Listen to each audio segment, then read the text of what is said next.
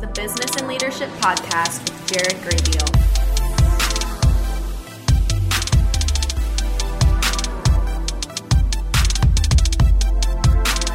Hey guys, welcome back to the Business and Leadership Podcast. This is your host, Jared Graybeal. And as always, thank you for jumping in and um, being open minded to learning more about business and leadership and how that applies to you wherever you are and wherever you work.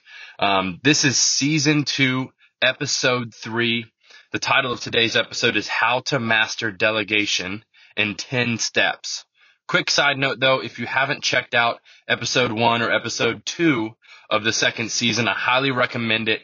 Um, how to thrive uh, in the over the in the new economy was one of the most popular episodes, so I highly recommend checking that one out. And if you have checked out the show and if you enjoyed one of them, please do me two favors. Please leave a review. I think you can just scroll all the way to the bottom, click that five star button and say something nice.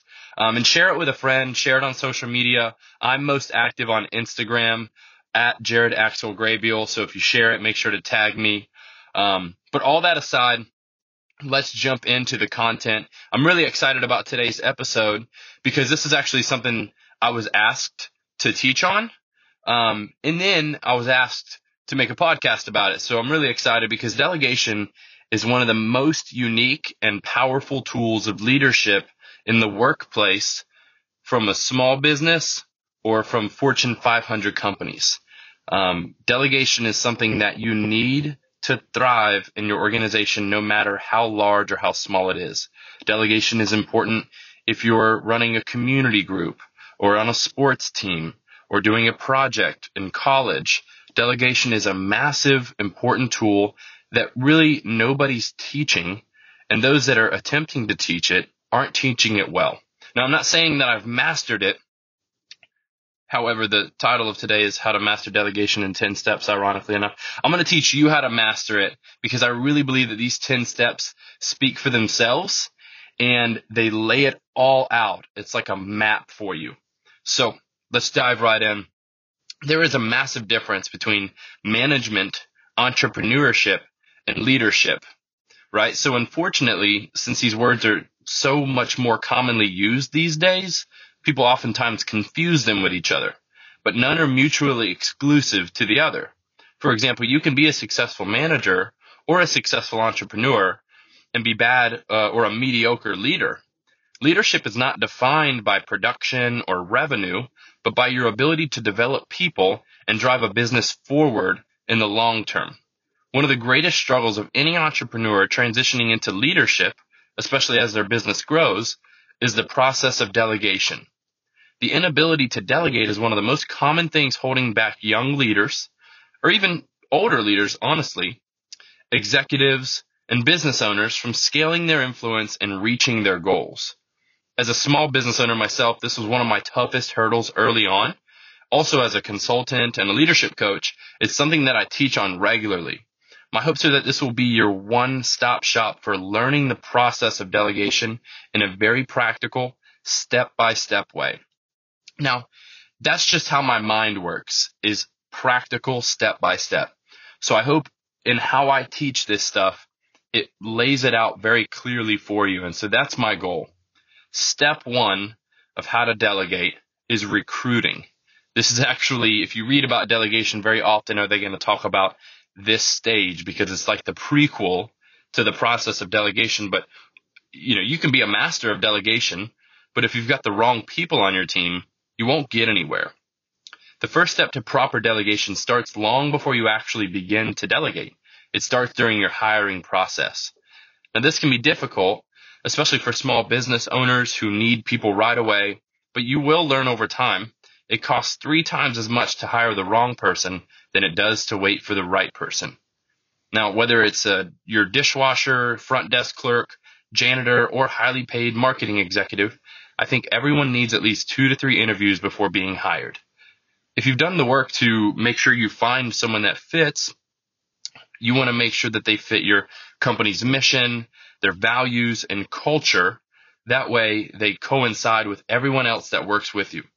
Not only should they fit, but they have to be eligible for the specific position that you're hiring for.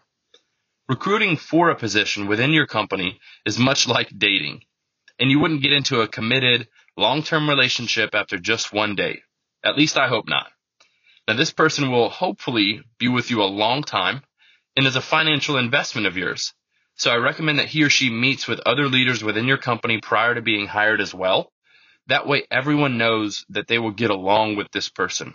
Especially in a small business environment, you have to hire people that you like because you're going to spend a lot of time with them. Now, I'm not talking about creating a boys club or a girls club or your gym buddy or your best friend.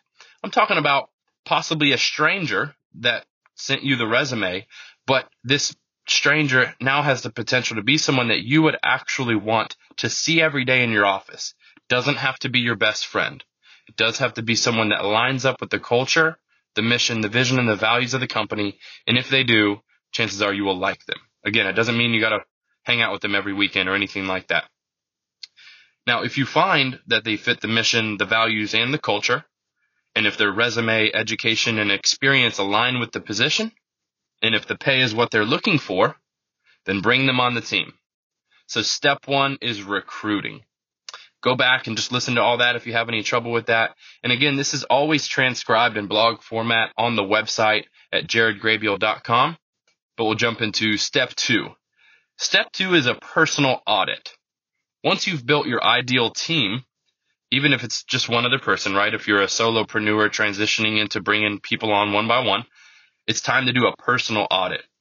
Self reflection and self awareness are not only vital to maturity and emotional intelligence, but they are crucial to your development as a leader.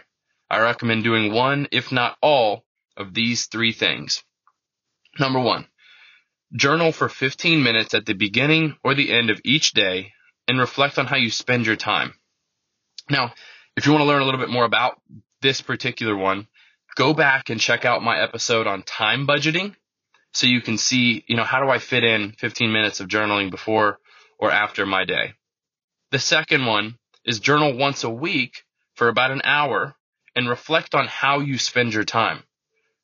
This way you can think about what needs to change in order for your role as the leader to progress. And the third one is journal at least once a month for two to three hours and identify the progress or the lack thereof um, that you and your company are making. Identify what is working and what is not working. Then begin to strategize how you will make the necessary changes. So again, you've got to do a personal audit regularly, whether it's daily, weekly, monthly, so you can begin to recognize, you know, maybe you're, maybe you're working too much. Maybe you're overflowing. Maybe you're stretched too thin. And now it's beginning to be the time to delegate, which brings us into step three. Create your to don't list. Now, whether it's daily, weekly, monthly, or all three, you should begin to recognize the things that are taking up your time that aren't necessarily a high priority. Maybe at one point they were, but as you and your company have grown, you've taken on higher level responsibilities and some things need to go. Once you know what these things are, write them down on your to don't list and let's move on to step four. Step four, eliminate, automate, and delegate. This is how we're going to transition into exactly what needs to be delegated. Now you'll, you'll want to address your to-do list in this specific order. So whatever can't be automated or eliminated is what gets delegated. Now, first question, what can I eliminate? And this is pretty dramatic, right? Because that means you're just getting rid of it. You may have to have a quick conversation with your boss, your coworker, or your spouse before you ultimately quit doing some of these things.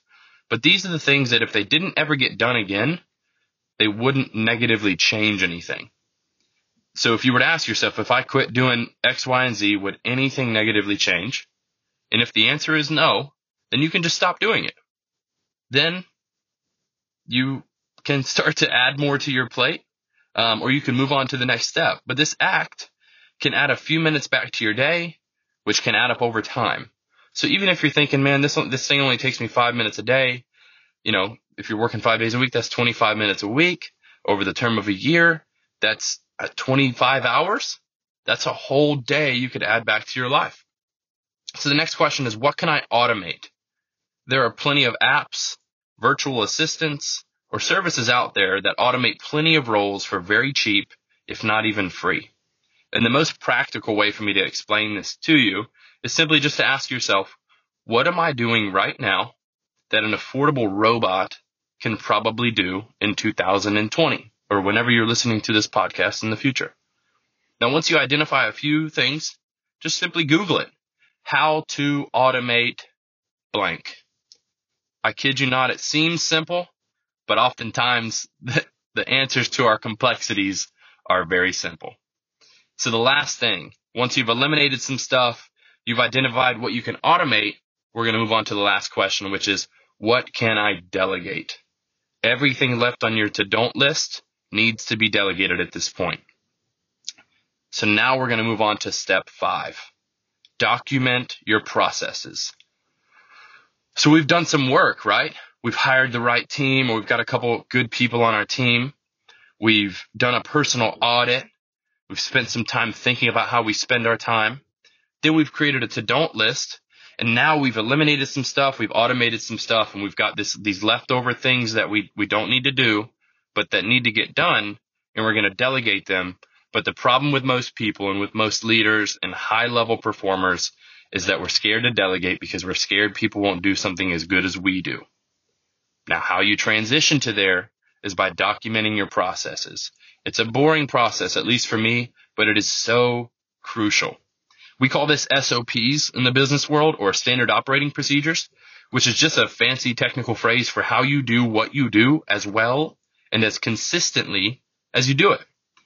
Um, again, in my opinion, this is the most boring part, but it's the most necessary part of delegation. You can be an incredible teacher physically and verbally, but if your people don't have any documentation to reference later on, then your processes and procedures will quickly get diluted.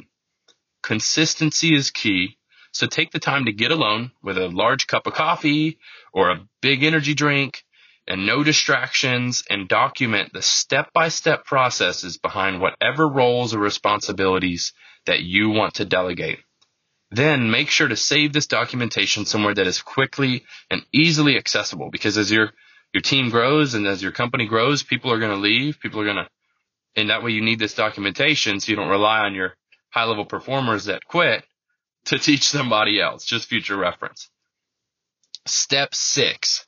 Now we've documented our processes and we're going to identify the most competent person on your team as it relates to this role and we're going to give them the documentation. Now, even in businesses or teams with just a few people, there is often a hierarchy. Whether it's based off of titles, talent, or time with the company, you often know who the best person is from top to bottom. Depending on whatever the role or responsibility is that you're trying to delegate, choose the most highly competent person in that specific area to take it. John Maxwell once said that if you think someone can do something 80% as well as you or better, then give it to them. Craig Groeschel, who's a pastor of a large uh, megachurch throughout the country, he likes a 60% rule. If they can do a 60% as well, then give it to them. Now, I personally am a fan of, of happy mediums and I look up to both of those leaders very much. So my rule of thumb is 70%. Now, once you've decided, doesn't necessarily mean that they're in. Of course, we want to assume that our employees or teammates are in for whatever we decide to give them, but that's not always the case. So you, once you've got somebody in mind that you know is really competent and capable, we have to reach out to them and ask them if they actually want to do this thing if they've got the time, if they feel like they're competent enough. Once they've committed to taking on this new responsibility, then step six is done. On to step seven. Perform the work with them. A mistake that a lot of leaders make is impatience. You've documented your strategies. You know this person's really smart. You hand them the document and you're like, this is yours now. That is not how you finish delegation. Haste makes waste every single time, I promise you. So don't skip the steps. Step seven, perform the work with them. We'll call this demonstration. Now you've identified what you're going to delegate. You've documented how it's done and you've chosen your person. Now you just need to sit down with them after they read through the SOP and do it with them. Explain to them the minor details of how you do it, what you do that may not have been thoroughly explained in your manual. the little nuances that you do that you couldn't even think about whenever you were documenting your standard, standard operating procedures. Then we're going to go on to step eight. Let them perform the work with you there. We call this coaching. Once you've gone through it with them and they've watched you do it, then it's time to let them do it while you watch. Make sure to give them real time feedback and let them know how they can improve. Real time feedback is crucial because if you don't correct them right away while you're sitting with them, then they will think they are performing at the highest level and will always do it that way. Let them master how you've taught it before they begin to put their own spin on whatever it is. So my rule of thumb is you've got to master how I do it. And then if you think you've got a better way, you can try it then. On to step nine. Identify if they've reached your 70% or more threshold, and if so, let them have it. This step really speaks for itself. If they've proven their performance to be at least 70% as well as yours, with signs of growth, then let them have it. And on to the last step. Again, don't skip any steps. This one, if not, might be the most important step. Teach them the steps one through nine so they can begin to develop leaders too. Early in the show, I talked about there's a massive difference between managers, entrepreneurs, and leaders. You can be one of all of those at the same time, but being one doesn't mean you'll be the other. A good manager knows how to manage people, manage the status quo. A great manager might know how to delegate, but a phenomenal leader knows how to delegate, but then he knows or he, she knows how to teach their other performers how to delegate to other leaders. After you've helped develop them into this new role, it's easy to think that your work as a leader is done, but leadership doesn't stop there. Our job is to always develop other leaders. So make sure that he or she understands the nine steps that you took through and through to teach them and feel free to give them this teaching. Share the podcast or share the blog with them, whatever works best. Now, after reading or listening through these steps, you might find yourself less encouraged to begin delegating from all the perceived work it takes, right? You're thinking there's 10 steps to this. That's crazy. You might feel more inclined to just keep doing all of the work yourself. But keep in mind, leadership is an investment. And by learning to delegate, you're going to free up your time and energy in the long run. And you're going to empower others to begin performing at a high level, which is the ultimate purpose of leadership. Guys, I hope you enjoyed the teaching. That is the 10 steps to master delegation.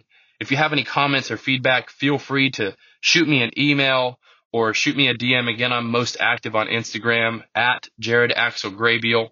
If you enjoyed the show, please take 60 seconds to leave us a review. Otherwise, we look forward to having you back on the next show. Thanks and God bless.